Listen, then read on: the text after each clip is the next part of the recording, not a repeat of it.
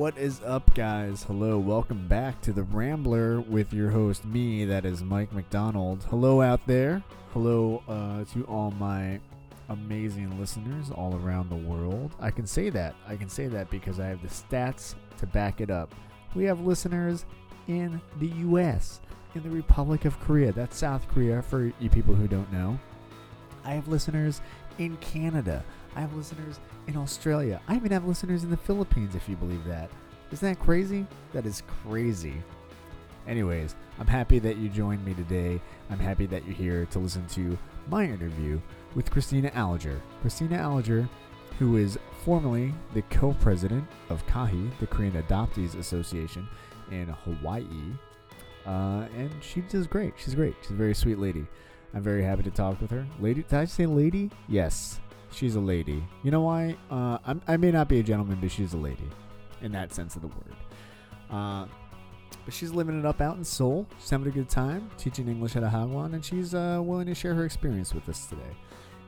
And and moreover, and, and a little bit uh, more impressive to me, other than just living in Seoul, which is already an impressive feat to begin with, living abroad. Uh, she got a fellow adoptee, Korean adoptee out there in Korea, to uh, provide some music for the show. So, providing some music aside from the uh, typical intro that we got going on is Benjamin Coz. I hope I'm saying that right. Kaz? Kaz? Kaz?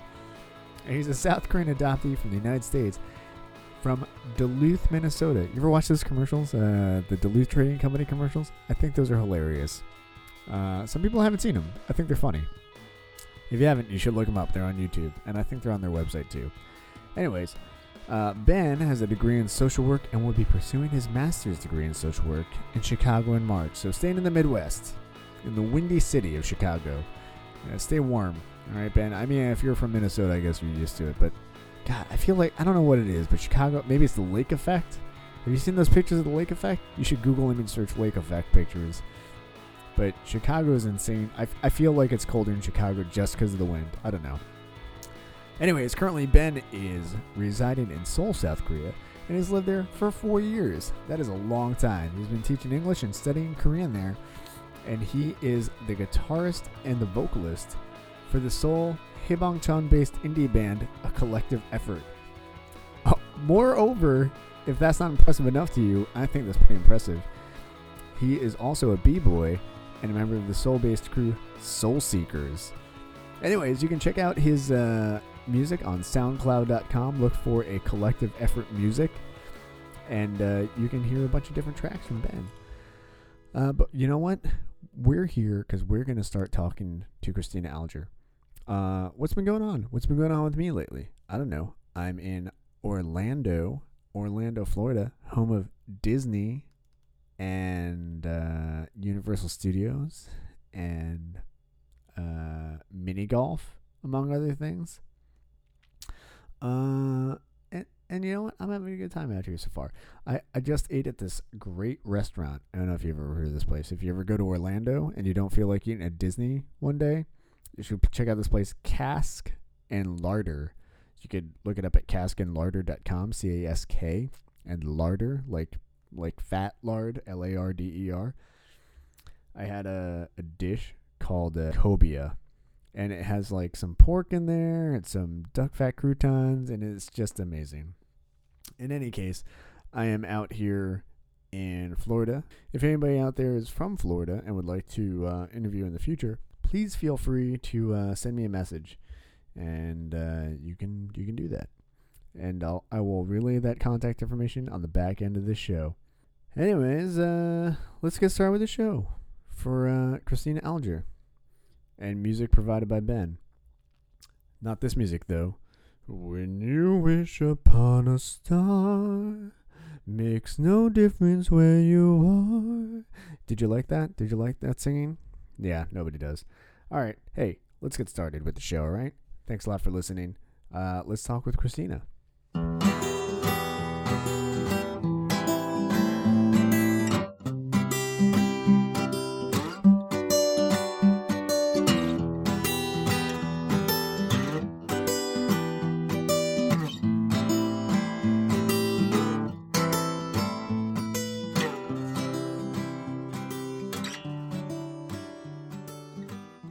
Okay, so yeah, today actually is supposed to be the coldest day of the, the year so far. Um, Oh, how cold is it? mm, well, currently I think it's probably about nine degrees, but it's like feels like negative 11. Oh, yeah. I don't miss that. I remember. I remember that, and I, I, uh, I mean, like, I like the cold. I'm a cold weather guy. Um, Mm-hmm. so right now we're in the middle of a blizzard, and I'm kind of, I'm into it. I'm like, I shoveled the driveway Really? for like an hour or two, and I was like, yeah, this is me getting my gym on, like shoveling snow. But Yeah. uh, you know, if it's like, I, I remember being in Korea and uh, being on like a mountain, Mm, and it's even colder up there if you can imagine. right, And it was like right, I think right. like negative ten or negative twenty with the wind chill. yeah, and I was like, that's this is rough. Like this is too cold for me. Right. Well, and the thing about the weather here is that, at least for me, number one, it just feels colder, like something just cuts through the bone about winters in Yeah. Korea. And then yeah. also, you just have to be outside more often, you know, because in America, you go in your garage and you heat up your car, and then you drive your car to your work, your covered parked garage or Yeah. whatever, you know, and then you're like looking at the outside from inside. But, you know, here, you know, a lot of people don't have cars. So you're like outside Yeah, waiting for the true. bus, walking to the bus. So you're like out in the And you gotta elements a lot too. Right. So that Yeah. can be um, pretty painful. So, Well, in New York, I mean, we go through something similar, right? Mm, right, right, right, Uh, right. the most in New York, yeah, they, it's a very similar situation where you're waiting for a bus or a train or a Right. subway, and you're just sitting there in the cold. And actually, today, mass transit was shut down. Oh, wow. Okay. Yeah, they were like, bad. uh, yeah, all roads past this time are closed, and uh, all rail above ground. So anything going basically to the outer boroughs and uh, Hmm. New Jersey Transit were basically shut down today. Wow. Yeah, because they were like, we can't handle it. It's too much. Wow. I mean, and that's got to say something because, you know, New Yorkers are usually like the toughest. Yeah, we're pretty. right? I mean, like we're pretty used to it. So I mean, we got Yeah. a good. Uh, I'm a little bit north of the city, and when I shoveled the driveway, it was at least a foot of snow. Okay, that's pretty substantial. It was pretty good. It was pretty good. It wasn't like you know blizzard of '96 conditions. I mean, I was a kid. I remember Mm. me and my sister like digging tunnels through like our front yard. oh wow, wow, wow, wow. Um, Yeah. Well, the thing about Seoul too is that like it actually doesn't snow that much. So, you know, Yeah. you're freezing cold Mhm. and it's like there's no beautiful snow around. So it like doesn't make sense. it happens It's like, very why? rarely. Yeah, so I mean, there were flurries yesterday, and there've been flurries, and there's been a bit of snow, and Yeah. of course that means ice. But like, there hasn't been enough to make it like so. Oh, it's so beautiful and white, and you know, at least you have Yeah. something be- beautiful to look at while we're cold. So that's been kind of a bummer, I guess. Mhm. Um, but yeah, I remember mean, like uh yeah, so being on the side of the mountain or being in the winters, I spent two winters in Korea and being so happy when it snowed because that means it was Mhm. warm enough to snow. right, exactly, right. Snow warms it up. Yeah, Yeah, it was like, oh, that means precipitation can happen. Like right. when it's too cold, like it's just a biting wind, and yeah, you can feel it in your bones. You're just like, oh Yes. no. Yes. yes. No, and I actually was so smart to plan a shopping trip yesterday. yeah, in the frigid key. temperatures. And I was outside, like in these temperatures, and like my legs were just sore. And you know, I haven't Oh, worked out in like ages, so it wasn't that. so it was definitely like the fact You're not that my mountains. muscles and bones were like completely reacting to the cold Oh, in an God. arthritic oh, type of way. You're not like doing the legging thing. I went out in the leggings today. I went out in my thermal tights under uh, pants Oh, and yeah. like thermal socks because I was like, no, I'm not. Yeah. It's not even that cold here. I think it was like 25 Oh. degrees and it feels Oh, like yeah. 12 or 16. Oh yeah, it's nothing. Yeah, it's nothing. I'm like, oh yeah, this isn't gonna be so bad. And I was like actually sweating while I was like, Oh shoveling yeah, snow, yeah. is almost that worse. stuff works really well. Mhm. yeah. I mean, I feel like clothing and technology in terms of heating have come so far. Right, it's not cumbersome. It's not like, you know, you can barely feel it under your clothes. Yeah, yeah, like Uniqlo is like infamous for their heat tech. So their heat I have yeah, heat tech all the way. So actually I got it on sale right before this like cold uh nice. cold front. So, you know, when it goes on sale it's pretty reasonable. So it's I just live in that. It's not expensive either. It's pretty cheap. I feel like I mean, Uniqlo. yeah, well on sale 9,900 won and then regular I mean, price anywhere bucks, from right? like 12 to yeah, anywhere from like 12 to 25 dollars. It's really affordable. super cheap. That's awesome. Yeah. Yeah. All right, so it's cold Yeah. there. so Yeah. you're not enjoying that? Yeah. Wait, so wait, you grew up in Hawaii or Oregon? Okay, so I spent the first few years of my life in Hawaii Uh-huh. um, as a baby, and then I, well, my parents and I moved to the Bay Area actually for a couple years, Okay. and then we moved to Tucson, Arizona. So we kind of moved around a lot, like so not cold at all in growing my up. in my early elementary years. Well, and then we moved to Oregon in, when I was in fourth grade. So most of my childhood was, was spent in Oregon. But, you know, Oregon has pretty mild temperatures, you know, like it Yeah. just rains all the time. I don't imagine it gets like really. Cause I don't know. I, I don't really know that much about the uh, Pac Northwest area. Mm-hmm. So my cousins okay. moved out to Seattle, which I feel Yeah. is is like uh on the same or a little bit of a lesser version of, of Portland. And I don't mean that in any offense to any listeners who are from Portland or, or, or Seattle. Um I met up with some people last night who were, came from Seattle to New York, and they were just like, "Yeah, Seattle's not that great." And I'm like, "You guys got like the Rock and Roll Oh. Museum, and I mean, the '90s was all about Seattle." Oh, And yeah. they were I mean, oh, "Yeah, they they were not happy." And I was like, "I like Seattle. Oh. I've never spent a lot of time in Portland, but I know uh, Portlandia does it. I think I feel like it does it some cool justice."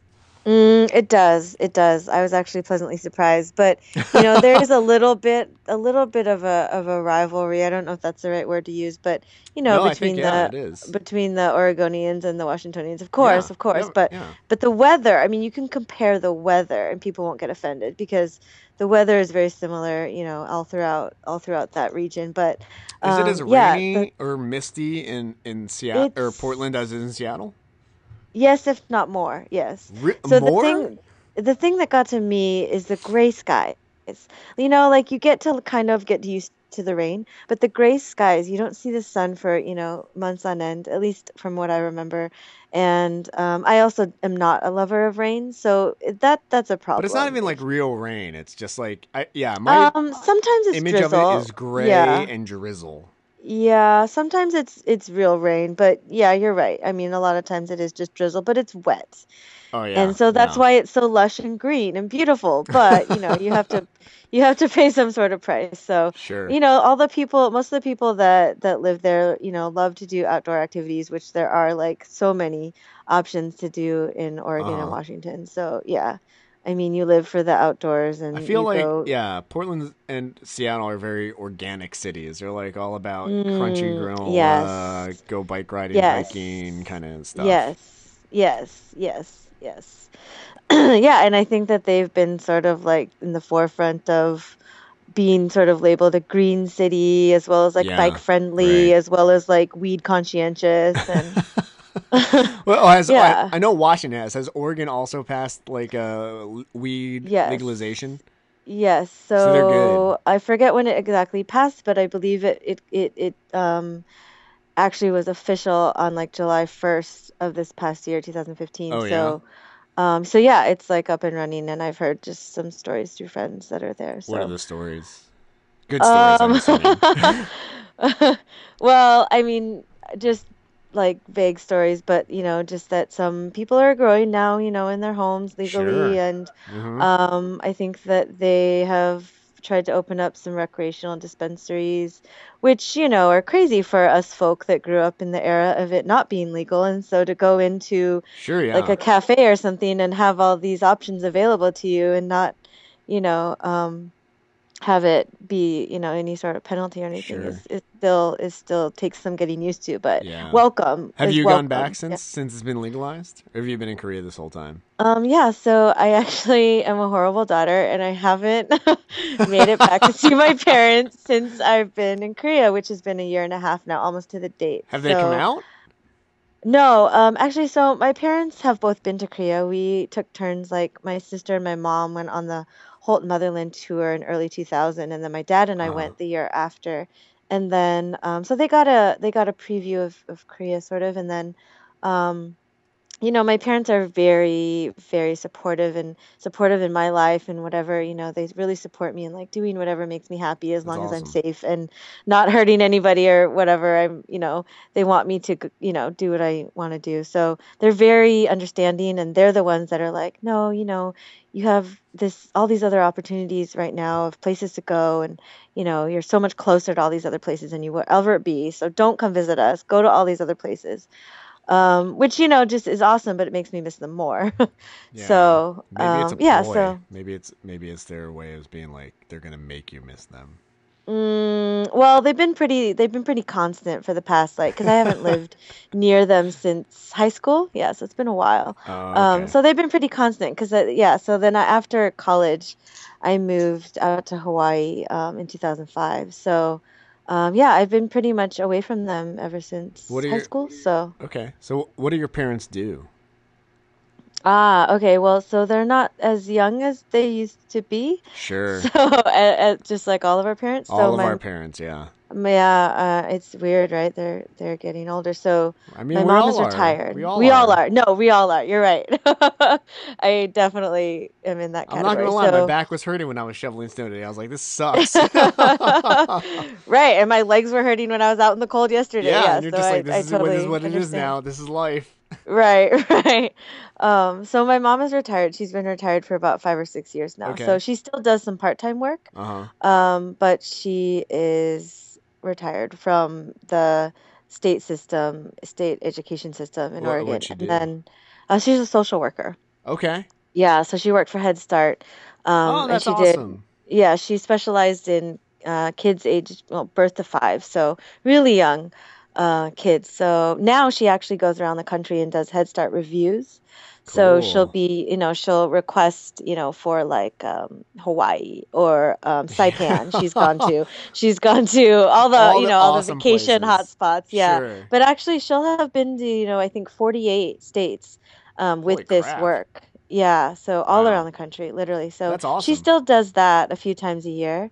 Um, and then my dad is still working. He's never gonna, he's never gonna retire. What does he do? So he's a pastor. So I'm a PK. oh, all right. Yeah, yeah. Some some people don't know that, but he's a very liberal PK. So it wasn't like I grew up in a very conservative Is that like household. a what, Um, what, like Unitarian or Um, so it's it's it's UCC United Church of Christ, and Mhm. so they are like open and affirming to gays um, and transsexuals and stuff. So Uh-huh. um, not what you know. If I say my dad is a pastor in in Korea, and I tell someone that here, that means something very different to them than yeah. what he actually d- does. So, so yeah, he's been doing Mount Hood Hospice work and um, having a church out in um, Gresham, Oregon for over you know 20 years now. So Cool.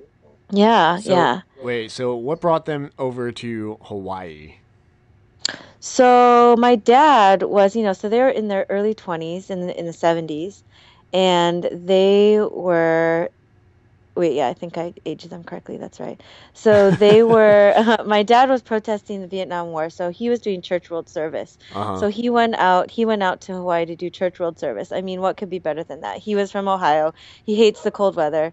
Um, you know, his family's very conservative. He's not. He he he took it as an opportunity to go out west, go go out and explore new new opportunities. So he ended up in Hawaii for that.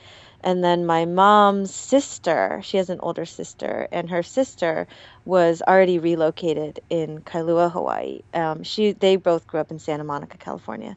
So um, my my mom just moved out there to to live with her sister um, and to help take care of her niece. Um, and that's how that's what got her out there. And then my parents met in Hawaii and got married in Hawaii, and then quote unquote had me in Hawaii. well, do you know how how did they meet? Um, so at a party, uh, of mutual friend invited them, both of them, to a party, and I think it was with the thought in mind that they might like each other. And oh, is this like they were they were being set up by friends? Kind of, yeah, kind of. Like without being told that they were being set up, but they were both invited to this party, like kind of with the idea in mind that they might like each other, and then the rest is history. Yeah. That's so. adorable. yeah, so my parents were like barefoot hippies in, you know, Hawaii in the 70s and early 80s. That's awesome. Um, and yeah, I really feel like that shaped um, who they are and who I am. So I always felt ties to Hawaii. so now you're a barefoot hippie. Um, I'm an undercover barefoot hippie. An like I wear shoes, and I, you well, know, you have to in Korea right now. For well, sure. right, right. I mean, even when I was in Hawaii, I'd wear slippers, but like you know, I'm an undercover hippie. Actually, that's what I like to be called. Well, okay, so uh, we met uh, when I was going to uh, Hawaii for work. I was Right. transitioning over Right. there for, for I think like a week or two or something like that for Right. some training. Um, and were you, you were the president of uh, Kahi at the time? Is that right? Um, co co president actually co. So so the co made it like more palatable to me. I was like, ah, I can't be just president all by myself. So the co, um, you know, two of us with that title, um, took some of the pressure off. But you know, Yeah. it was actually more like a shared board. Okay. You know, it was it was really um, not just a title, but um, everyone in the in the board at that time really did a lot of work. And so, I mean, we had a strong treasurer and vice president and secretary, and you know, so there were other members of the board as well. Sure. Um, but yeah, I was co-president, and I was trying to think of the years that that was, and you know, it's amazing how difficult that is. oh God. to yeah. recall. Uh, that must have been. Um, well, I came out there in 2012, I think. Okay, so I believe that I was co-president from 2010 to 2012 or 2011 to 2013, something like that. Okay. It was it was it was in there. Would, would you Yeah. consider yourself the public face of Kahi during that time? Mm, one of them, yeah, one of them. Because I feel like I don't know why, or maybe I went on Facebook and I just said like, "Hey, I'm coming to Hawaii. Would anybody like Mhm. to uh, meet up?" And you were the one who Mhm. answered. Yeah, sure. I mean, I'm pretty active on social media, so that might have had something to do with it. And I think I kind of knew who you were already through our mutual friends. Oh, So really? I was even more, yeah, well, you know, like Gina and and Marissa. Yeah, Um, yeah, yeah. so I think, yeah, but no, I am pretty active on, I was pretty active on social media on the Kahi site back then too. So anybody that would, you know, would post anything, I would try to meet up with. And then, you know, some of the other um, board members are married or have kids or whatever. Mhm. So, you know, I have neither. So um, I was I was more available to meet up for dinner. Well, so that's why I think I, I messed up because uh, at the time, I think the way I asked if anybody, if there was any event going on or something like that, was that I said, Mhm. "Hey, I'm gonna be coming to Hawaii in like next week or the next few weeks or something like that. Would anybody like to hook up?" And Whoa, whoa! And, and- I responded. Okay, now I'm my yeah, yeah, because you responded, and then I think you like private messaged me and was like, "What do you mean by mm. hookup?" and I was like, "I just meant like hang out. Is no, there any event I going on?" I knew what you meant. And you yeah, were but like, but I think you were like, okay, because hookup means something different here. And I was just like, I didn't mean, like, I know what that means in some circles. And I was just like, I didn't, I wasn't thinking, I guess, when I posted.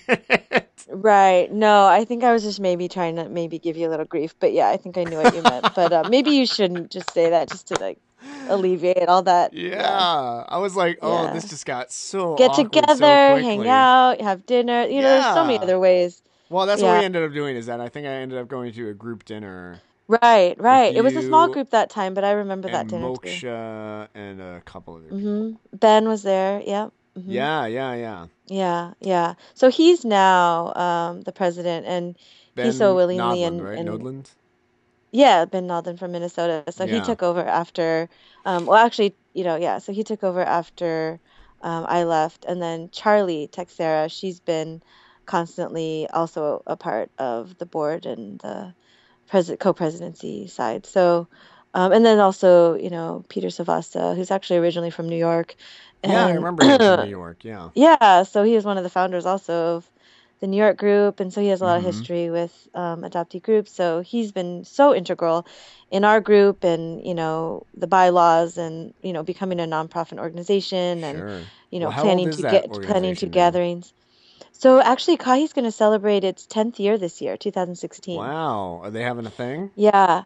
Um, so yeah, we are. They are having a thing, not a big thing, not like a not like a New York, not like you, New York group is doing, but um, yeah, a little thing because actually, you know, we just had our gathering. I still say our. we still had our gathering okay. last, you know, last October. Uh huh. So you know, everybody's pretty burnt out from that, and Yeah. um, I, you know, a lot of people can't make two Hawaii trips in one year, which is completely understandable. Sure. So I think, yeah, whoever can make it, they're gonna have something, I think, around April.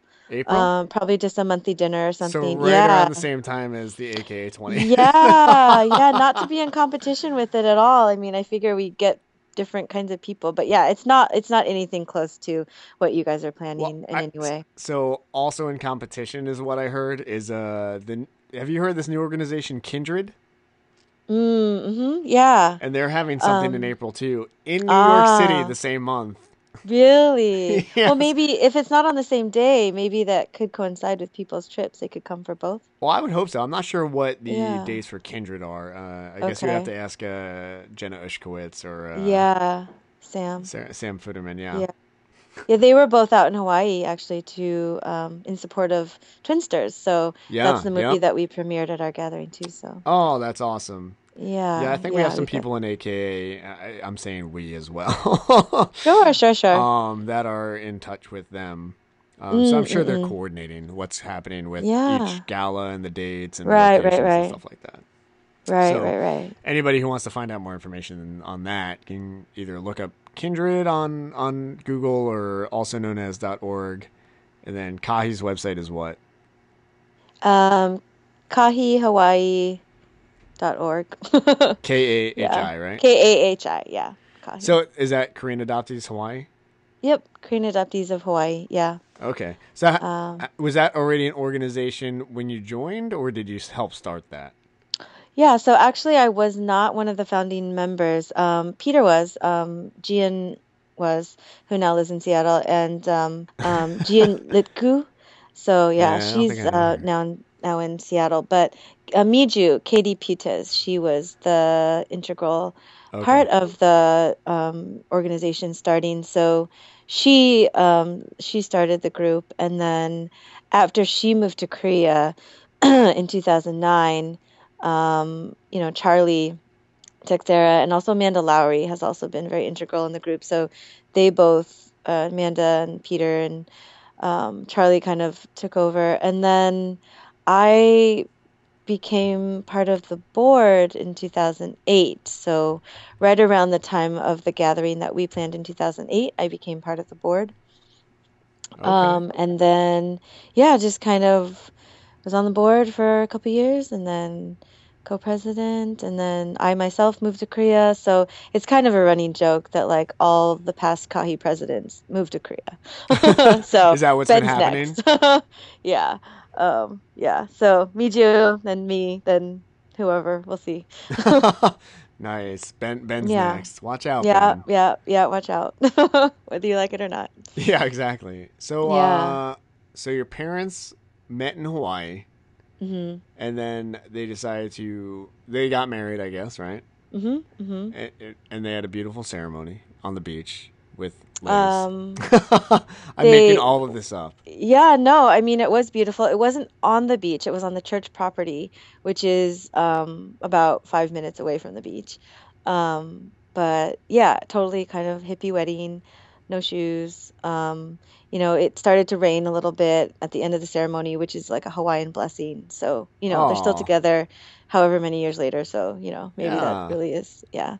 Um, and then I have a young one one younger sister. She's also adopted from Korea, but we're not biological. She's been in Mhm. Las Vegas um, for the past, oh gosh, five years or so. Oh shit! Really? Yeah, Where in Vegas. like, what does she do in Vegas?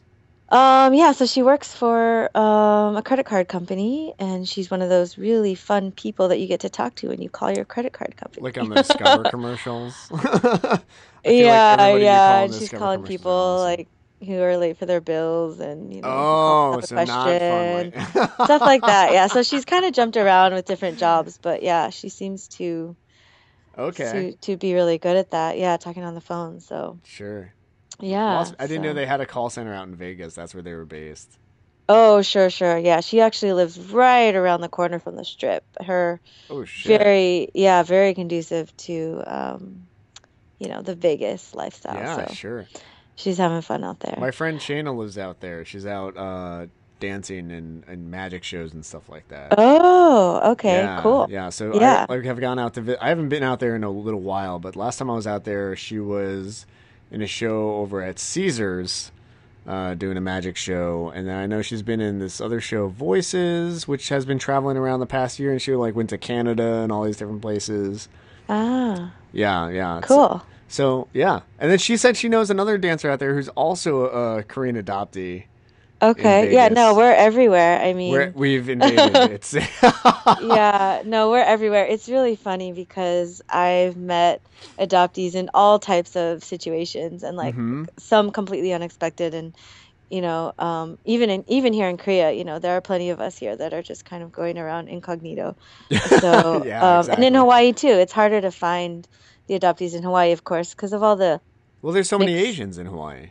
Well, that and you know everybody's mixed and everybody has like uh-huh. different kinds of last names, so people aren't alarmed, you know, by a certain last name. They think, oh, they must just assume that your dad is is haole or AKA Caucasian, you know. So, Uh-huh. Yeah. um, yeah, so in Hawaii, it's it's easier to sort of fly under the radar as well as as well as here in Korea. Wait, so do you say your sister was younger or older? Yeah, she's four years younger, Oh, so okay. she's 30, which is old, which means that I'm older than that. I don't want to hear that. I just celebrated my 31st birthday and I'm like still trying to Oh deny that I'm yeah, getting that's nothing.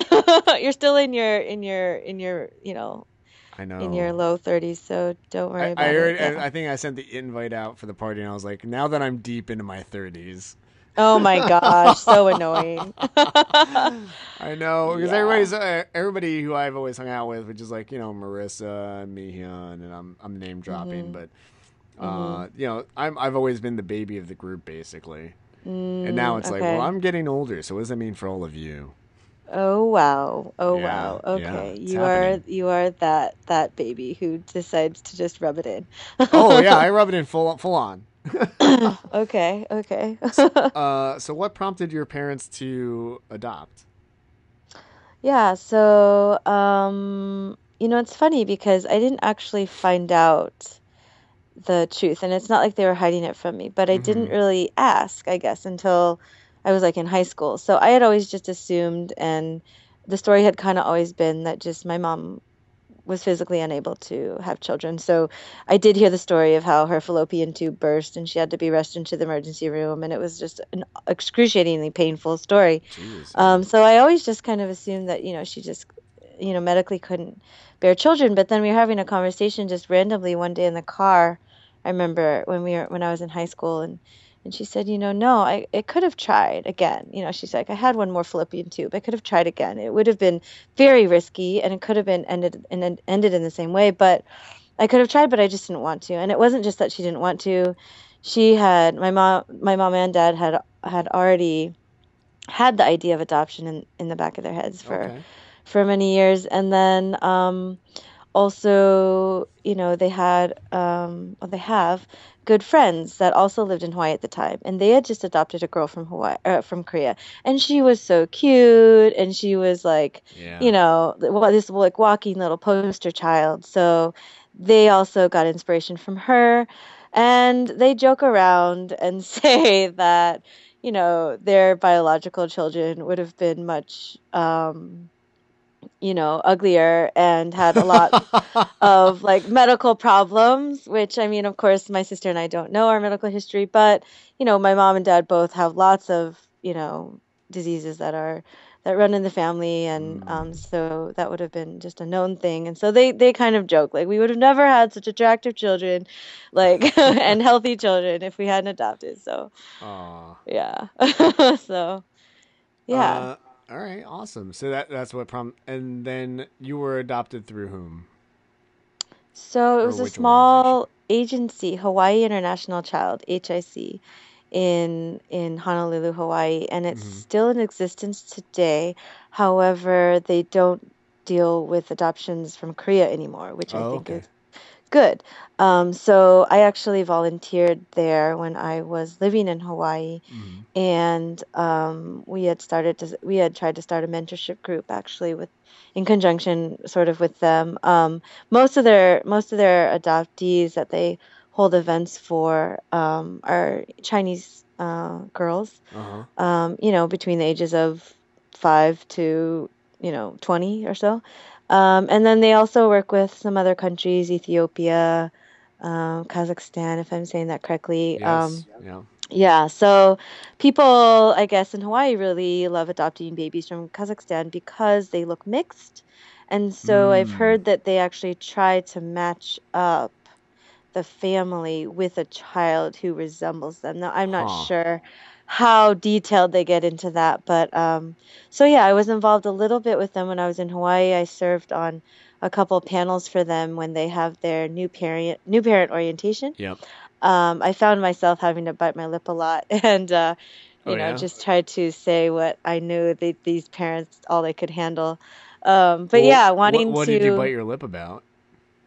Well, you know, they they they treat you like sort of a specimen of like, okay, you're you're, you know, you're an adoptee, so you'll know how my child is going to feel. So can you tell me how I should deal with this problem? It's like, you know, um, I can tell you how I dealt with it in my own life, but I can't speak for the child that you don't have yet. So. Yep. I want to just say that every experience is so individual. And um, just to reiterate that, and like, you know, this is my experience, but this might not be your child's experience. So sure. just having to reiterate that. And I think that, you know, they all are very well meaning, of course, but Mhm. um, very naive, you know, and, and the, the few hours that they're required to attend these sessions and things are, you know, I don't know if it ever would be enough. uh, Yeah, I you don't know, for having enough. a birth child either. It's like nothing is enough, you know, nothing's going to Well, prepare you Yeah. adequately. I've I've said similar things when I've done those panels too. Uh, I I uh, refuse to bite my lip about it. Mm. And I haven't done it for a very long time, but it's basically the same thing. It's like, well, you know, my experience is going to be vastly different than than your kid's experience growing up. Right, right, right. And right. that's a factor of a multitude of things. Is you know, you as parents, and I don't know any of these parents, are probably going to be raising their kids differently than my parents raised me, Mm-hmm. um, and that comes down to values and environment, right? Mm-hmm. And the same thing with uh, my experiences. I just I grew up in a different environment than kids are growing up in today, right? Right. Um, you know the the I, I I grew up in the the birth and the uh, I guess adolescence of the internet. right. and right, now right. it's pervasive in and it's in everybody's Right. pockets and it's pretty much attached to our brains so right. Right. it's a it's a completely different environment i mean just the factor of this podcast right like uh, Right. as a resource if people are listening to this and they're parents or prospective parents or adoptees or people somehow related to adoption in general they wouldn't have something like this before right. that they would now have access to. They would have been required to go to a certain amount of workshops or pre-adoption uh, home services and stuff like that. right. Right. And it, it I, I just think it's completely different than what it what it used to be. Well, right, definitely, and I think that I've I've witnessed that in a lot of ways too. Like, for example, you know, with the mentorship group that we wanted to start out in Hawaii, and we we always, you know, had the premise of like we felt there were times, you know, in our I think I can say our, and you know, in our adolescence and in our preteen years where we felt completely alone, and like we mm-hmm. we don't want any of the any of the uh, younger generation to feel like that because Yeah. now now they have us as role models. Now you know that could be good or bad, but Mhm. they but at least it's real. they have they have someone to look up to. Like so, I have this this theory about siblings. Like, um, actually, so my sister and I are not too, you know, uh, uncommon of a case where there are two people adopted from Korea separately, not biological. One is Mhm. older, one is younger. And I found that I gravitate, and most of my good friends that are adoptees and non adoptees alike are the older sibling, just because that role Huh. um, also comes with you know responsibility and Sure. you're like the first child you're treated Yeah. differently um, and then the second child comes along so so some of my theories are that you know the older child all the friends that i know not all most most of the friends that i know that are that are adoptees that also have a younger adopted sibling the older child is more often than not more involved in the adoptee community and more interested in finding about out about their korean Huh. identity and i'm not sure if that has to do with the fact that they had no role model of, you know above them so it was up to them to sort of be the pioneer in that and to sort of they were interested they needed to you know do all that research and and lay all that groundwork whereas the younger sibling did have us to look up to so even if we didn't talk about stuff you know we were there yeah, that's interesting. um, and so, yeah, so I've been trying to do sort of my own like little self study about like my friends and their um, siblings because I know a lot of my friends' siblings as well as my own sibling has no interest in talking about adoption or oh yeah. Anything adoptee related. Um, We Mhm. did come to Korea together in 2007 and stay at KoRoot, an amazing adoptee um, guest house in Yeah, I Korea. love KoRoot. and um, and then we and so we met her birth family together, and that was one thing Oh, that we were never the yeah we were never super close in the sense that we don't talk like every day, but hmm um, we al- always said that like if we are if either of us find we want to do that and share that together so Wow. we were able to do that which was really special That is yeah special. I mean, I, I don't. Uh, so I'm the older sibling, and I have a Mhm. younger adopted sister as well. mm, okay Uh, and yeah, I, I mean, we both went to Holt Camp as kids. right Uh, but I think I'm way more involved than she ever was, and I'm not sure Mm-hmm. had I not lived in Korea if she ever would have gone to Korea. I have no idea. So Mm-hmm. she came out to visit with my parents while I was living there one winter uh, over like Christmas break, basically. Um, and that was good, but yeah, she, I, she, I don't think still she's very interested in uh, being involved with that kind of stuff. So we actually haven't even talked about uh, if one of us searched, what the other one would do, and stuff like that. Mm, right well, I mean, I feel like we've actually gotten closer as we as we've gotten older, but we're not uh like that. That conversation never really happens. Meanwhile, my friend Mm-hmm. Shannon that I mentioned before, who's in Vegas, hmm I feel like her younger sister right now, who's uh, probably listening to this podcast because she's emailed me a few times, hmm but she is getting more involved. I feel like with the whole adoption thing and process than than uh, my friend Shana has, who hmm like is opposite. So she's older. She's the oldest. Well, she's not actually the oldest because they, I think, has two older brothers who are natural born to her adopted parents. okay She doesn't really like talk about any of that kind of stuff until recently, and she only talks about it really with her sister. right And her sister's the one who I think is broaching the subject more and more now. right right But Yeah, it'd be it's interesting to hear uh, what if Yeah. you end up doing research on that, what the results would be. Yeah, yeah. No, I mean it's it's really just been like a self like study about my friends, but yeah, I'm I'm fascinated by it and also just like that each yeah, each each experience is so individual and and, and each Yeah. con- like access point of when you know adoptees um, decide to or become open to talking about adoption and open to hanging out with other adoptees so it's it's so different for each person and that's a big leap, I feel like. yeah, right, right, right. It is. And so I know some people like me who are sort of like forced into it at a young age. And so, you know, of course, Were you of course forced I into it as a young protested it.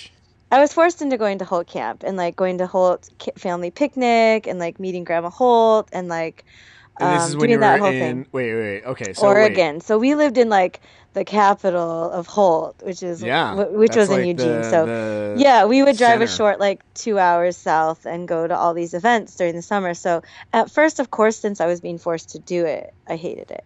Yeah. Um, so then after I started to make friends, then I started to love it because then I was like going for my friends. It's like, okay, I still don't love talking about adoption, but I want to see my friends. Um, so it became that. And so then yep. now that totally shaped who I am and how nowadays um, adoption and adoptees are just an integral part of my life. Wait, so you ended up coming to the New Jersey camp, I did. I which did. is like so, super far from Oregon. so I guess I was like that awesome a counselor that they flew me to New Jersey and Nebraska. I was Nebraska, I feel lucky like, enough is cl- to go it's to closer Nebraska. to Oregon than New Jersey is. I mean, there's neither of them are close, but I Sure. think that they were wanting um, counselors, of course. Who was the director at that time? Todd Quappish. Okay. Yeah. He's so awesome. Todd Quappish, Tui Buckner, and Dave McClary. No idea what happened to Dave McClary. It'd be super awesome to hear from him. Actually, Tui and I kept in touch, and he's been living in Ho Chi Minh City for the past few years now. From and what I I, might hear, Dave is him. retired. He's a retired Marine now, enjoying the high Mm, life in, in DC area. That's awesome. Yeah, good for him. And like Saul Tran Cornwell, I'm not so I'm not sure if I'm supposed to drop names like this, but Salt so yeah. yeah, so like the the the original crew, I feel Sure, like we had we had some some summers together. So I can't remember exactly how many summers I did that, but I would do yeah, the Oregon camp, the New Jersey camp, and the Nebraska. So did you go as a, a camper too, or were you just a counselor there? I did. I did. I went from camper, had to skip one year, and then I was able to be a counselor at what camps did you go to? Um, as a camper, just Oregon. Yeah, yeah, as a camper. Yeah, just Oregon. Yeah. Um, but made so many good friends there, and actually some I still keep in touch with. Yeah, of course. Um, I feel like yeah. for me, and you know, you have no way of knowing this as a kid, but they've turned out to be kind of lifelong friends. Right, right, right. Right, and people you just share that experience with, like even though you don't necessarily talk about it, hmm you know that you've been involved in that in that life and in that community for that Yeah. long, and it's it's really um, assisted me in my comfortability in you know talking about adoption and you know helping me actually too with living in with living in Hawaii and also you know sort of seeing that as a stepping stone to Korea. So That's um, awesome. obviously, I mean, like, I'm not super involved in the adoptee community here, but all my friends, if well, the majority of my friends, good friends here, are adoptees. Well, then I feel like you're involved, whether it, Yeah, it's organized or not. You know, if your That's true. friends are mo- Yeah. the majority are adoptees, then you have your Right. community.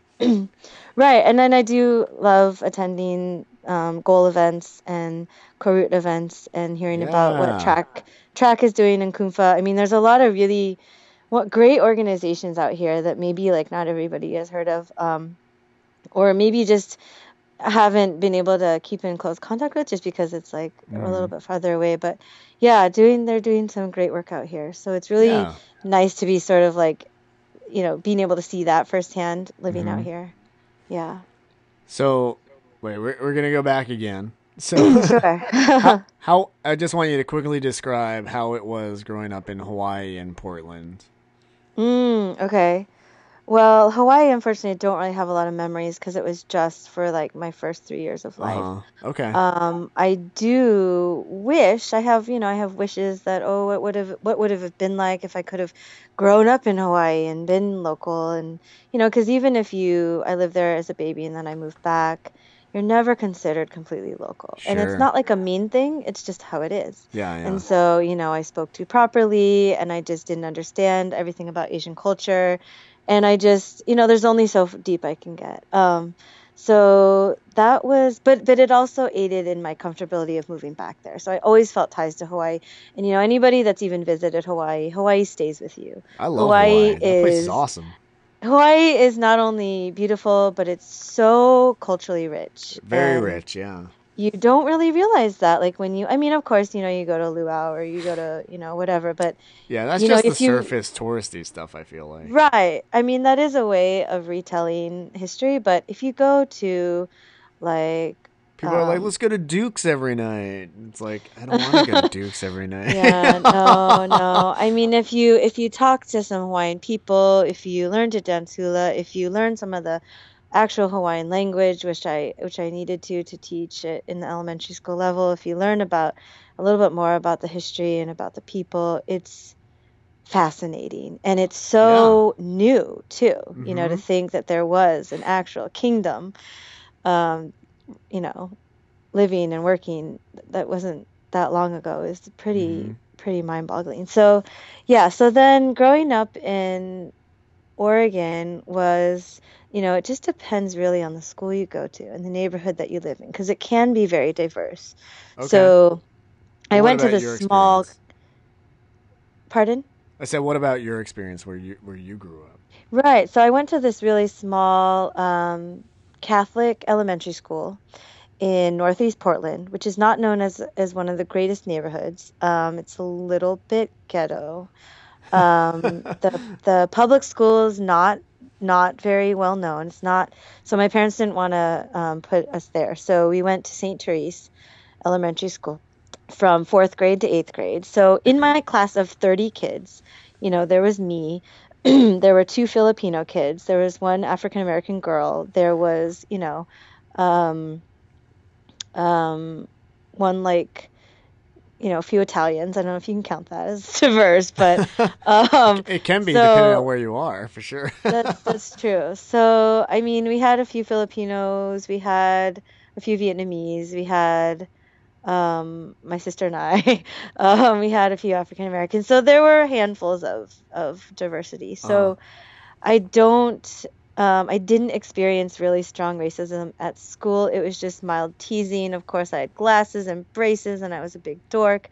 But other than that, it was just, I think, normal sort well, of that last part hasn't changed. I mean, Mm, well, I mean, I'm I'm like an adult dork. That's different than Yeah, being a yeah. child dork. It's like so much more acceptable. yeah, I'm like proud to be a dork as an adult, but as a kid, like I feel like it's it's easier now than ever before to be a dork. Mm, very true, very true. Um, and then high school, I, I decided to go to this like really prestigious, um, really um, uh, Catholic and Wait, conservative high school. I did, I did, I did. And um, you know, even when my parents said, "Okay, you know, this is the tuition and we don't know if we're going to be able to help you with your college." I was like, "Okay, it doesn't matter." I could totally didn't think it through. Um, but I What- don't regret my experience either. The draw was that it was elite. It was prestigious. It was known as the best high school or one of the best in the city. Um, For you know- education? pardon? For education? Yeah, for education, for sports. Um, you know, it was a Jesuit high school, so it's Catholic. Which one was it? Um, and actually, years, only the year before me did they start allowing girls. So, you know, Oh, wow. before that, the ratio was really good. um, so, and so, you know, in that high school, it wasn't super large. I had a graduating class of like 250, and I could count how many people of diversity there were on two hands. So To it wasn't super you? diverse, including me, but I didn't experience racism. You know, where I experienced racism was actually at my summer job at a community pool. okay. Um, what was it? I is- mean, what was, so what was that? Um, well, it was like the looks that I would get from parents because I was a swim instructor and a lifeguard. So, you know, I had people's lives, children's lives in my hands. Uh-huh. And I, I remember I was I was they didn't think Koreans co-teaching. could swim or You know, I don't know. I figured they would do the model minority thing, but I guess that doesn't work in the pool. But um, they, yeah, so, you know, I had some weird looks that I'd never gotten before. And um, one particular incident was where I got called a racial slur, which was which wasn't even for the right ethnicity. I mean, you know, It of course they think they oh they just think we're Chinese because that's all yeah, it yeah. is. So it's never the right ethnicity. um, what, so that was just mind- really they call you? eye-opening Did to they call you a chink? I mean, it was it was of that category. I don't really like to say that word, but yeah. Um, and it was really derogatory, and it was loud, and it was like super embarrassing. And I was like, "Are they talking to me? I'm not Chinese. Like, what does that mean?" And so I got really upset about it, but I didn't really know how to feel or like what to do or who to talk to. So yeah. that was that was like you know I always knew I was different, but it's like whoa, okay, now everybody else knows I'm different. well, I feel like everybody Because I thought I was just kind of that. flying under the radar. You thought you were flying? Really? You thought you were like? Uh, I mean, put my invisibility no, I didn't. I hoped.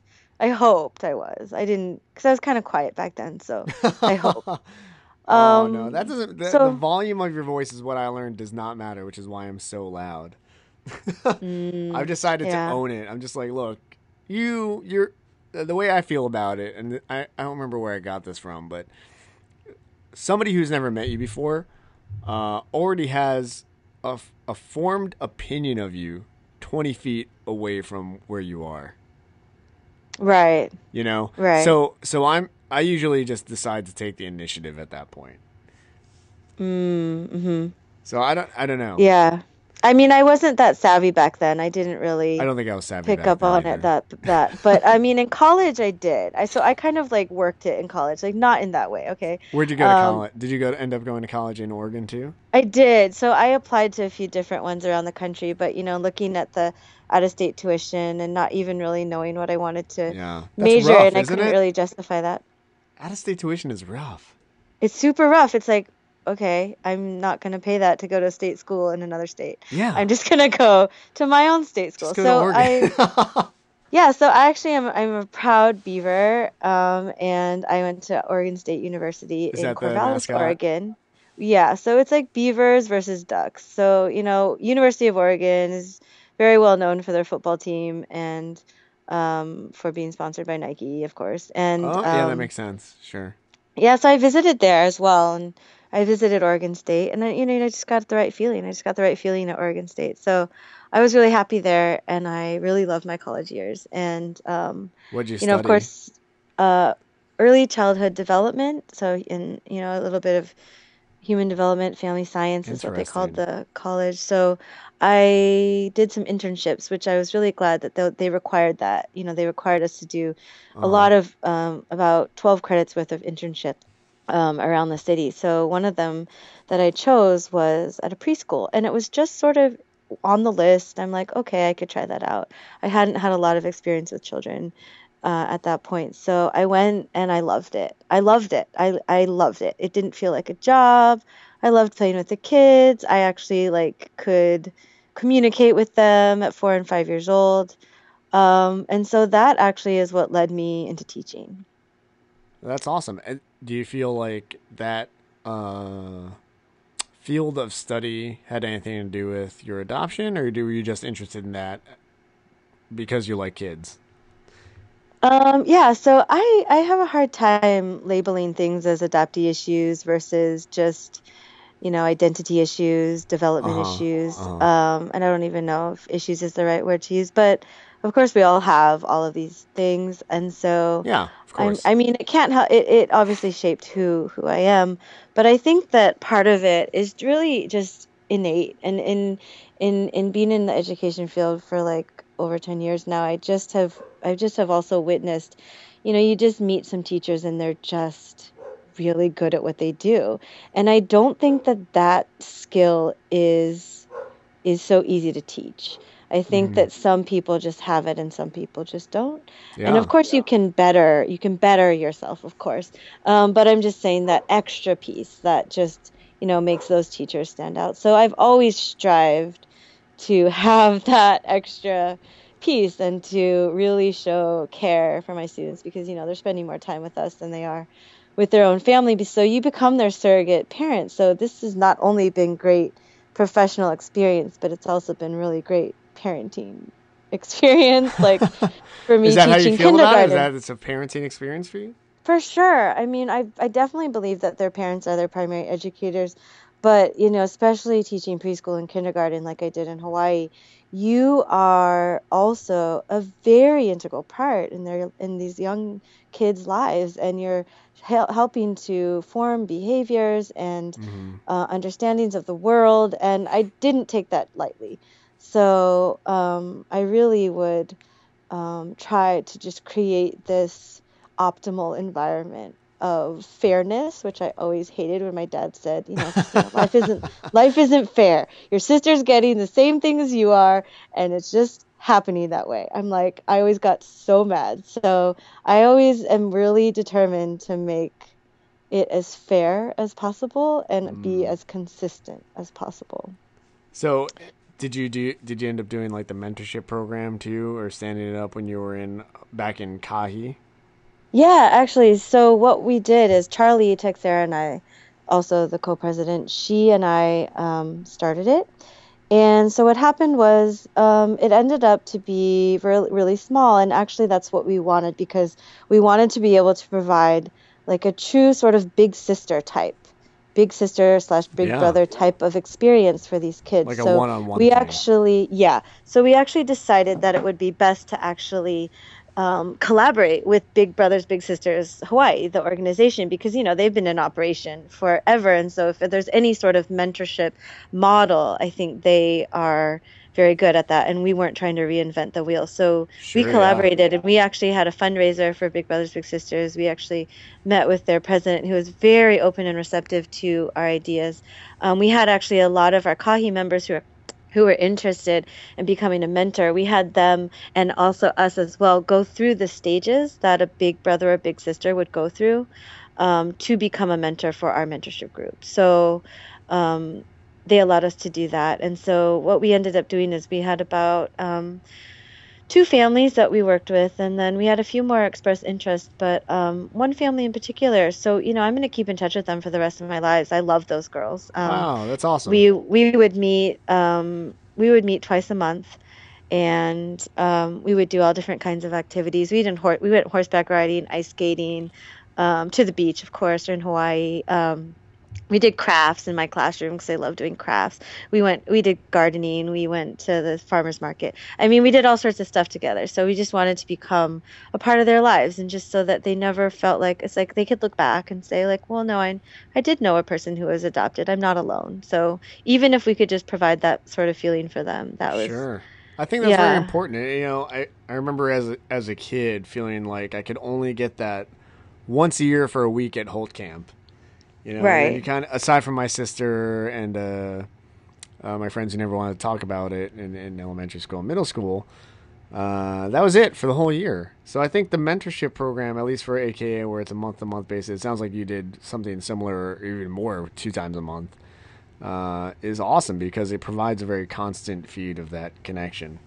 Right, right. And that's what we were going for too. You know, s- maybe we're s- we're serving less people, but we wanted to do it in a really um, thorough kind of way. And you know, whatever the fam to work with the family individually as well, and to to decide what their needs were and what their wants were. And Yeah.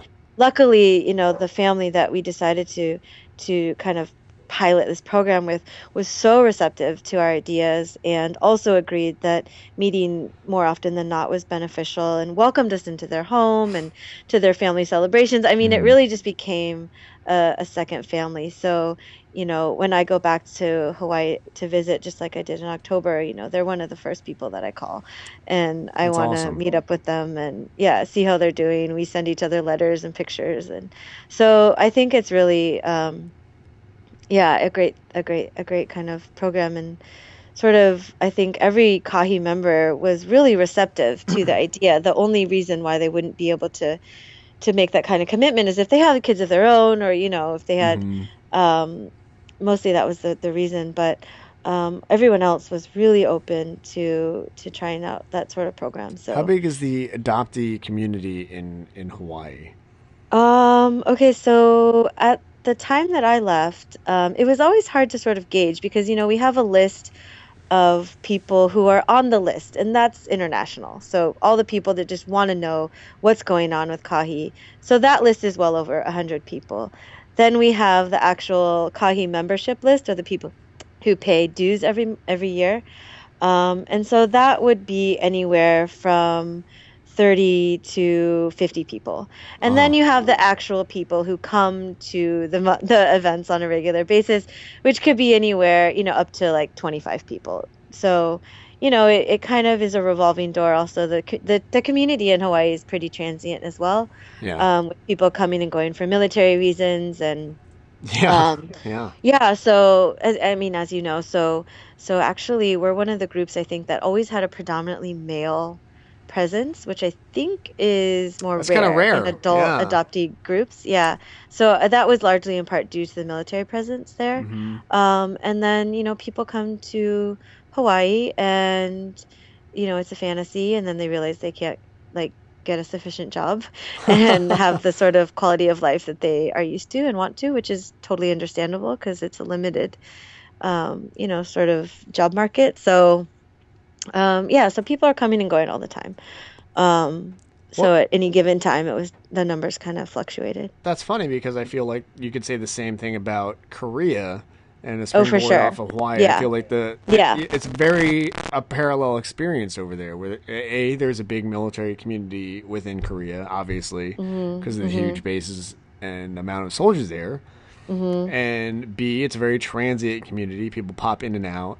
And Mm-hmm. C, it's very hard. I feel like uh, for some people to find work in the area. Yes, besides teach besides teaching English or working, you know, maybe at a restaurant or something, it's very difficult. Yeah, I would say to to to break into other industries, especially if um, you know, your Korean language skills aren't um yeah, so good like mine. well, how did Um, you make the but- decision, and when did you make the decision to uh, move over there? Yeah, so good question. And I mean, I wasn't actually sure when you asked me to to do the podcast. I, I listened to Danny's and I listened to AK's and I'm like, what can I offer this? You know, I, I I only can offer my own my own experience. Well, and that's so, all I yeah.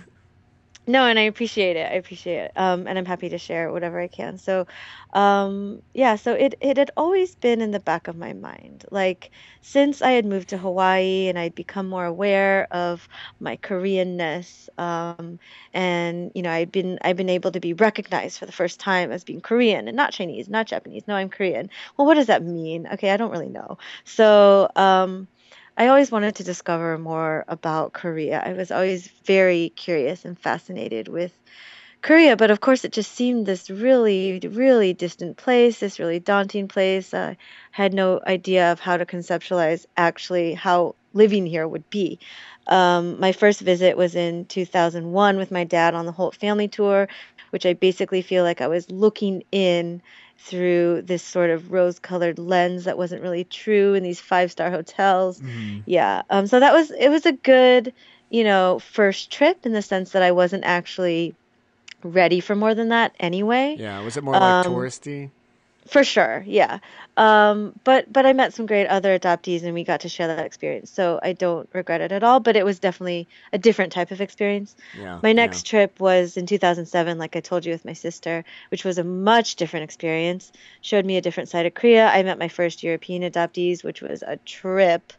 um, from from um, which countries do you want to say? uh, yeah, so French, French adoptees, Italian adoptees, Swedish, Norwegian. Um, yeah, I just was in such awe of them. I'm like, you are like the coolest person ever. You're so Italian, yet you're Korean, yet you speak five languages. um, I feel very inferior. Um, no, but they're all just so friendly and so um, outgoing. So it was an, an amazing experience. So then my next trip was actually by myself in 2013 for the IKAA gathering. And actually, that was my first IKAA gathering because my only other gathering at up to that point was the Kahi gathering in 2008, and at that point we weren't an IKAA member organization. So um, I'd always wanted to go. You know, 2010 passed me by. Um, even the 2007 one when I was in Hawaii, and it was always because it fell my first week of school. So as a teacher, it would be you know pretty um, irresponsible of me. I so I thought to be like, okay, I'm sorry, I'm not. Your teacher's not here the first week of school. You know, she's out in Korea, sure. yeah. gallivanting around. You know, probably drinking soju or something. so um, I didn't ever think that it was a possibility until I had been at my school, my same school, for about the entirety of my time in Hawaii. And I thought, you know, what's the harm in asking? I really want to go. What's the harm in asking? You know, she the worst she can say is no, and then I'll know. Yeah. Um, so I thought I'd ask a year ahead of time. You know, I'm we're all about That's teachers a good are amount about of time. being prepared. Yeah. yeah so um, I'd like I was nervous. a year from now.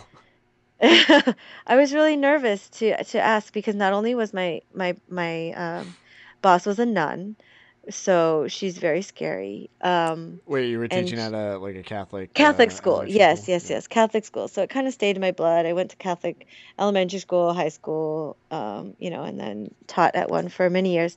So she's scary. Uh, just to put it, just to just to be frank. Um, like ruler slapping scary. What do you mean? No, you know they're not allowed to do that anymore. Although she definitely would if it was legal.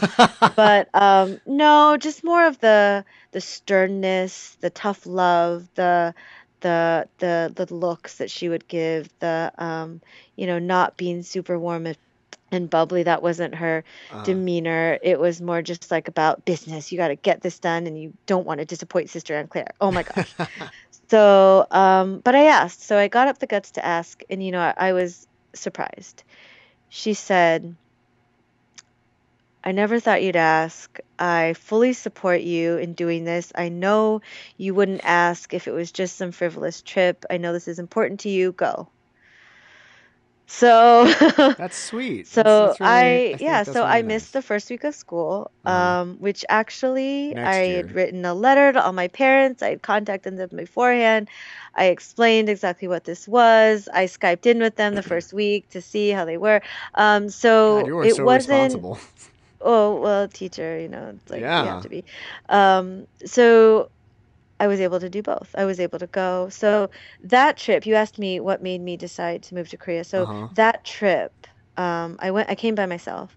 I of course had a lot of friends here, and I like met more friends here, but um, the actual like flight and you know accommodations and everything was just by myself. So, um, or making the accommodations. I mean, so I had an aha moment you know What when i was was the here was in 2013 and i was i was going around on the subway like by myself you know because it's all color coded in english. It's Yeah, like it's super easy. easy. Um but i was like wait a minute. I could live here. Like Your aha moment was on the subway.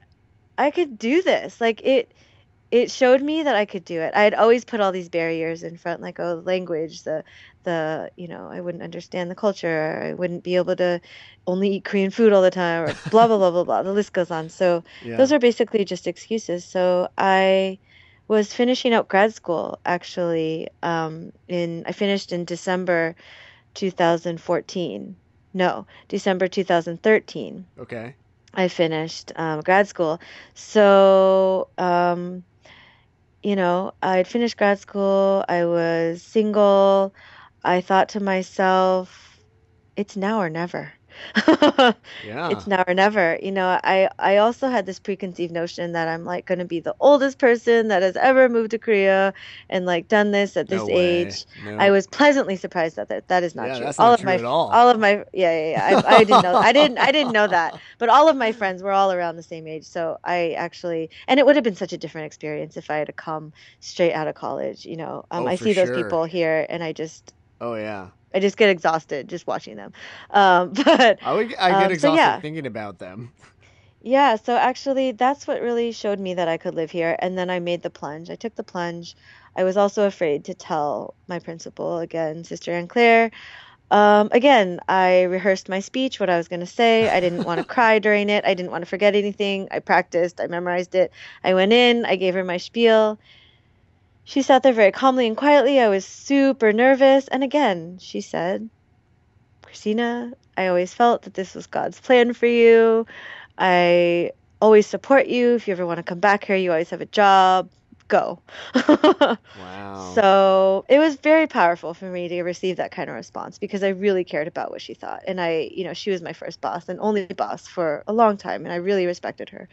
Um, and I didn't want to disappoint them either. You know, I had just graduated from grad school and they Uh-huh. saw me as maybe a possibility of moving to administration. So I didn't want to like disappoint them in that way either. Um, but I also wasn't sure if that's what I wanted to do. they must so have sensed that in you before.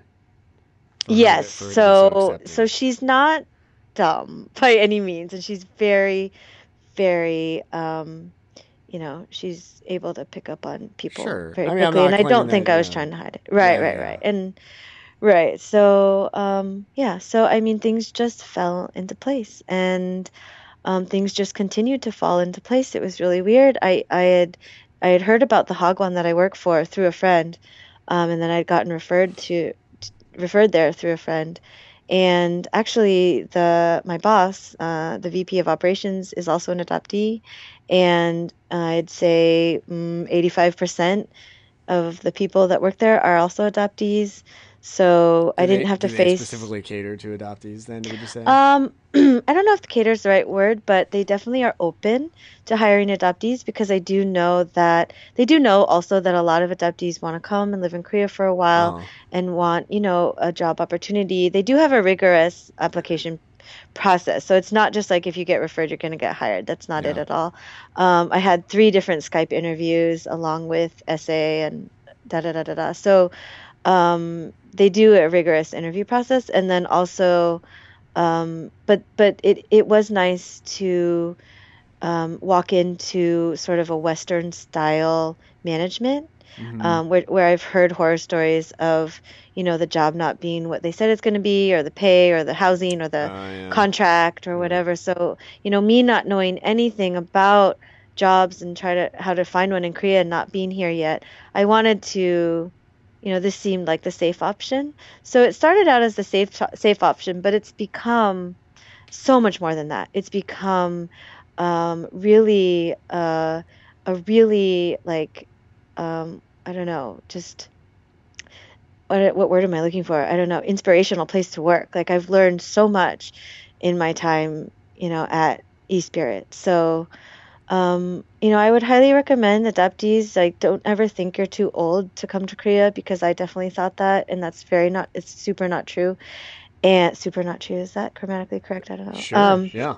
and and also you know there are job podcast it is. opportunities if even if you are not a native english speaker like some european adoptees for example they obviously would like the same opportunities to come here but they aren't out you know they aren't qualified for uh, some of these jobs just purely for the fact that they're not a native english speaker and they have an accent which is totally unfair however i do know a lot of you know european adoptees and i'm sorry to just lump them all toge- together like that who have found such viable options to live here. So I really feel like if there's a will, there's a way.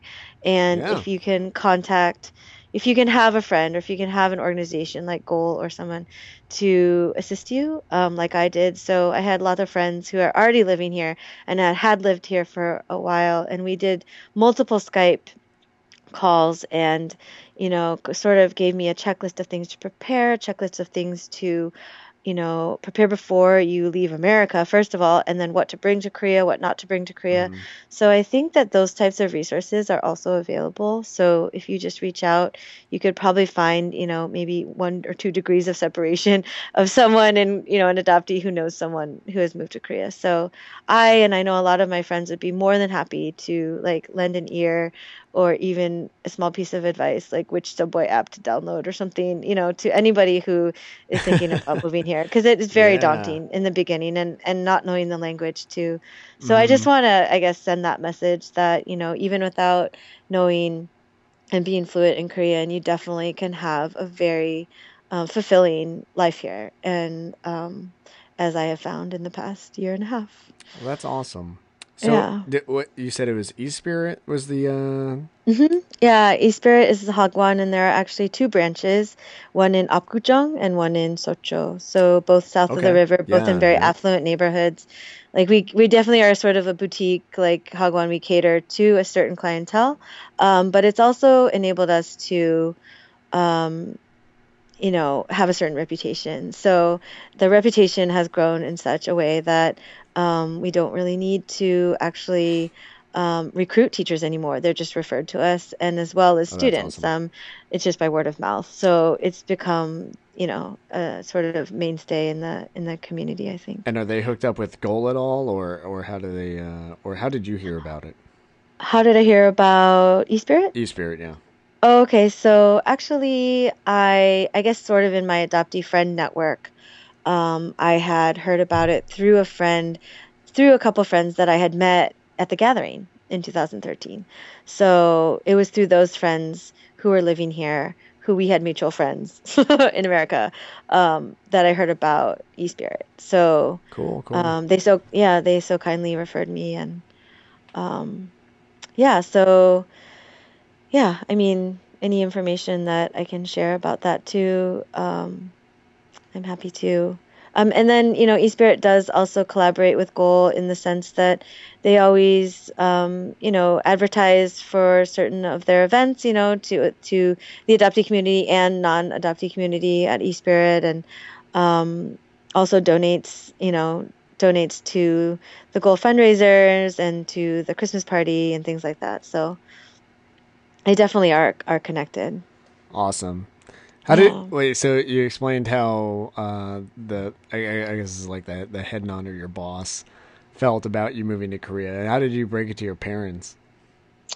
good question you know it's funny because like when i when i was telling people that i was moving when i was in hawaii still you know their first their first questions would be oh how do your parents feel about this and and oh my gosh you're never coming back those are the two reactions Are you that coming back? get. Um eventually yes. Um i do really miss my parents and they are aging. Um but also yes i'm coming back. I just am not sure when. Okay. yeah. Um so um i let's see. What was the question again? I'm sorry.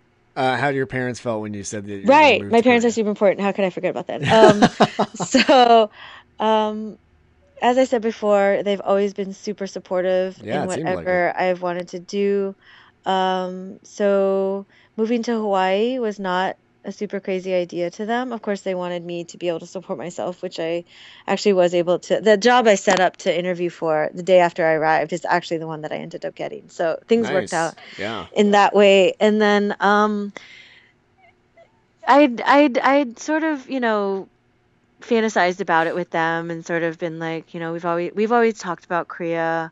Um, they've always had a fascination with Korea as well. So when I sort of officially told them, they were so happy. Like they were like, "Oh my gosh, we're so proud of you. We never had the opportunity to do that when we were younger."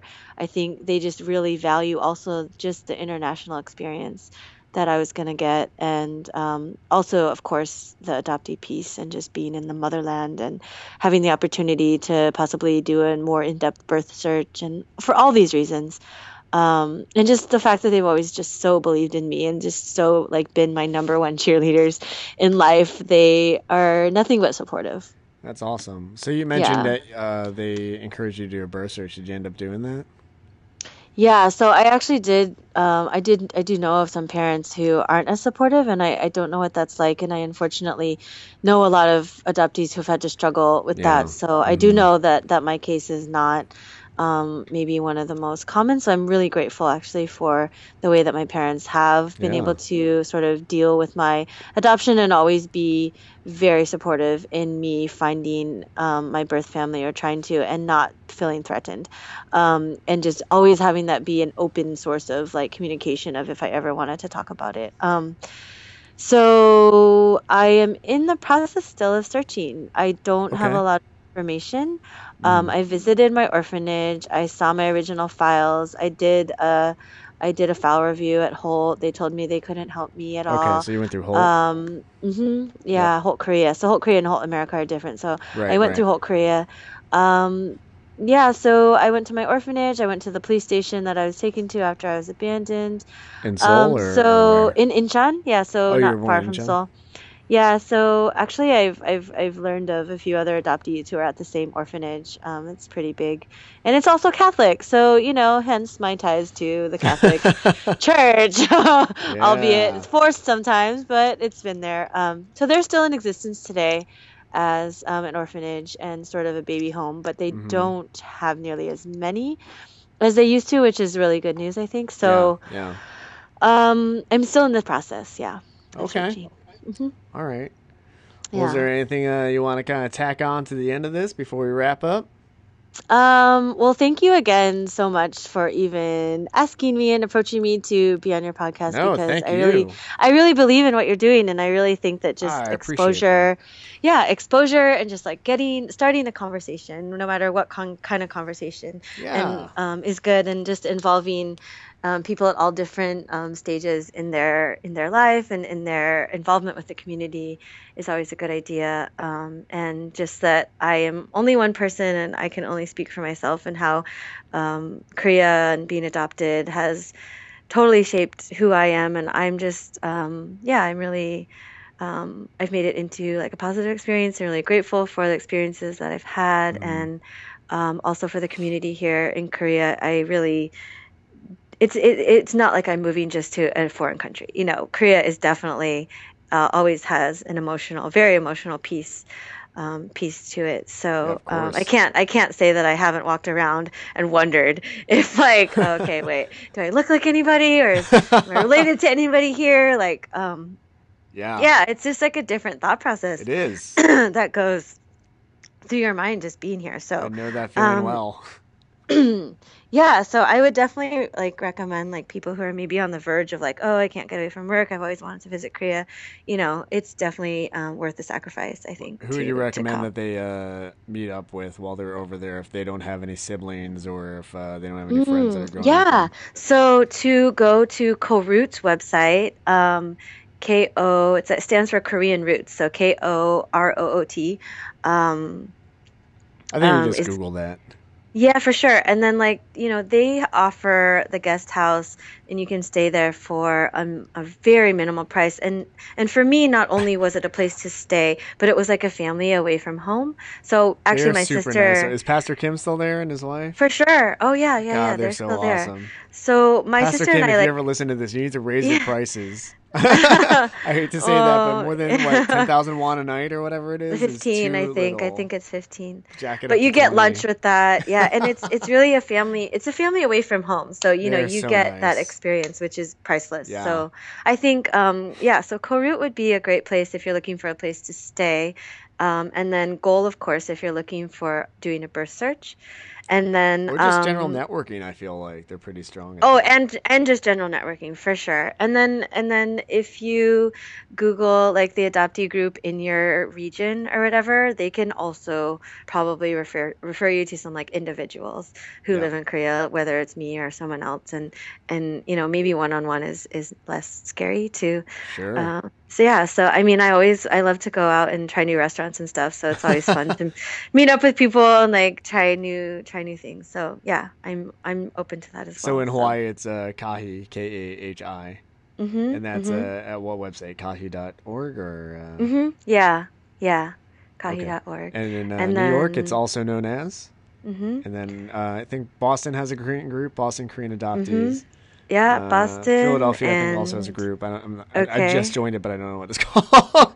Yeah, it's probably no, called no, no, Philly sure. Korean Adoptees or something. But I also want to encourage people who aren't just Korean to also look for Right, adopting networks right. in their area. For sure. No, and, and then of course AAAW in, in Seattle and ACAP in Portland and LA has a group. I think you know in even San Francisco and yep. Florida and I mean most of the major cities. I feel like Yeah. you can find And across the world too. I mean, Korea Club and in Denmark. And, Oh, uh, yeah, they've all been going strong for know, a long France time. Yeah. and all kinds Yeah, yeah, for sure. Well, again, I want to thank you for coming on the show, and I want to thank you for always being open to meet me. If I, even if I use the wrong language, to say, "Hey, you want to hook up in Hawaii?" Sorry, sure, sure, I'm sure, sure, Mike. Anytime. Uh, I think I tried. Uh, I, I think I just said, "Hey, do you want to meet up?" When I came Yeah. to Korea. yeah. But I Good. always appreciate you meeting good. up with me, and I appreciate you Yeah. taking the time out to uh, to do the show. Yeah, for sure. It was a pleasure. Thank you so much. Thank you. Take care. All right, this was a lot of fun. Thanks. Okay. Talk to you later. Bye bye bye.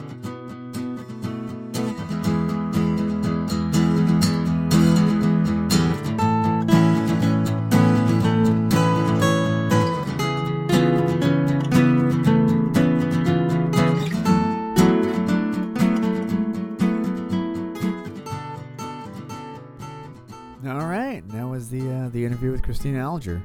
Oh, that was pretty good, and the music was good, provided by uh, Benjamin Coz. The uh, the new tracks laying down there. Other music provided by the Bell over at Needle Drop Records. I want to thank uh, both Kristina and Ben for the great interview and for providing tracks. And Ben has graciously allowed us to uh, use these tracks in the future for the podcast. So thank you very much to Ben, and thank you very much to my guests, Kristina Alger today. I really appreciate taking the time. Tune in next week on Sunday when we talk with Hollee McGinnis, the founder of Also Known As, and uh, renowned scholar of adoptee issues, as well as just being generally awesome. She's super awesome. All right, if you uh, like the podcast, I encourage you. I I, I please uh, like us on Facebook. Uh, follow me on Twitter at the Rambler ADHD. Uh, the Facebook address is facebook.com slash the Rambler ADHD. And uh, please leave a nice review on uh, iTunes. And you can search for me in the podcast section, the Rambler ADHD. If you're listening to this, you probably already know that, but uh, leave a nice review. Leave, leave a nice five star review. If you don't like it, then uh, don't leave a review. And also, hey, uh, tell, tell your friends about it, okay? If you got friends who are uh, involved with uh, adoptee organizations, not adoptee organizations, but they want, they're seeking some knowledge, uh, maybe point them this way. Uh, if you have any friends who are uh, adoptive parents or prospective adoptive parents or have an adoptive parent group or belong to an adoptive parent group or whatever, you, you can recommend that here too. I think it'll be easier uh, or at least more accessible than having to go out into the uh, the cold New York winter or wherever you are uh, to a group and uh, discuss these things. You, can- you can hear it here one on one. I think it's a good resource. And again, leave a review on iTunes. it's it's key, I swear. Uh, and please spread the word because we want to get to as many people as possible. Uh, also, if you were willing to do an interview, if you want to come on the show, I would love to have you. I'd love to interview and sit down and talk with you one on one, like we have been doing. And uh, you can contact me at the rambleradhd at gmail.com. And I'm hey, even if you don't want to come on the show and you just want to leave a nice piece of email or you want to complain about some uh, facts that I got wrong, then you can do that at that address too, or uh, DM me at, uh, or you can do it publicly too at the RamblerADHD on Twitter.com. Uh, also, Kristina wanted me to note that uh, just so we're clear, the address for Koroot is k o r o o t dot org, o-r-g, uh, for their web address. Uh, they're a great resource if you're going to Korea and you need a place to crash for a small while. They're very affordable while you uh, get yourself on your feet if you're thinking about moving over there. Uh, and also, the website for uh, Kahi in Hawaii is not kahi.org or anything. It's uh, K A H A W A I I, as in Korean Adoptees Hawaii.org, K A Hawaii.org. So, uh, so, so we're clear on that. Uh, the other, the other websites, I don't really know. Anyways, I appreciate you taking the time to uh, listen to the podcast this week, and we're going to close it out with another one of Ben's tracks. So, thanks again for listening. I uh, look forward to talking to you again next week. Uh, here's another one from Ben Coz of A Collective Effort. Thanks a lot, and uh, talk to you next week.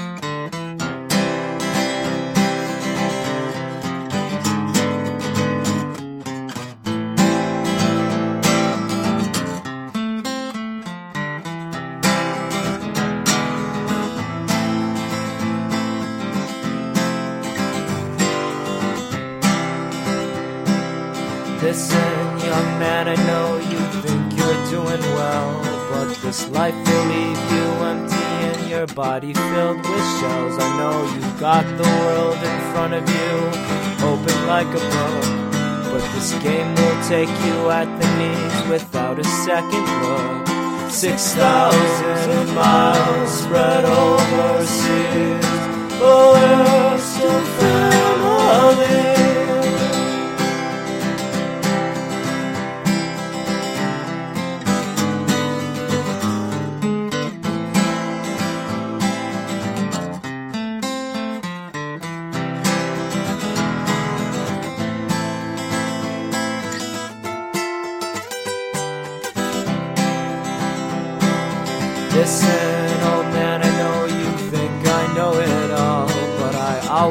Up again.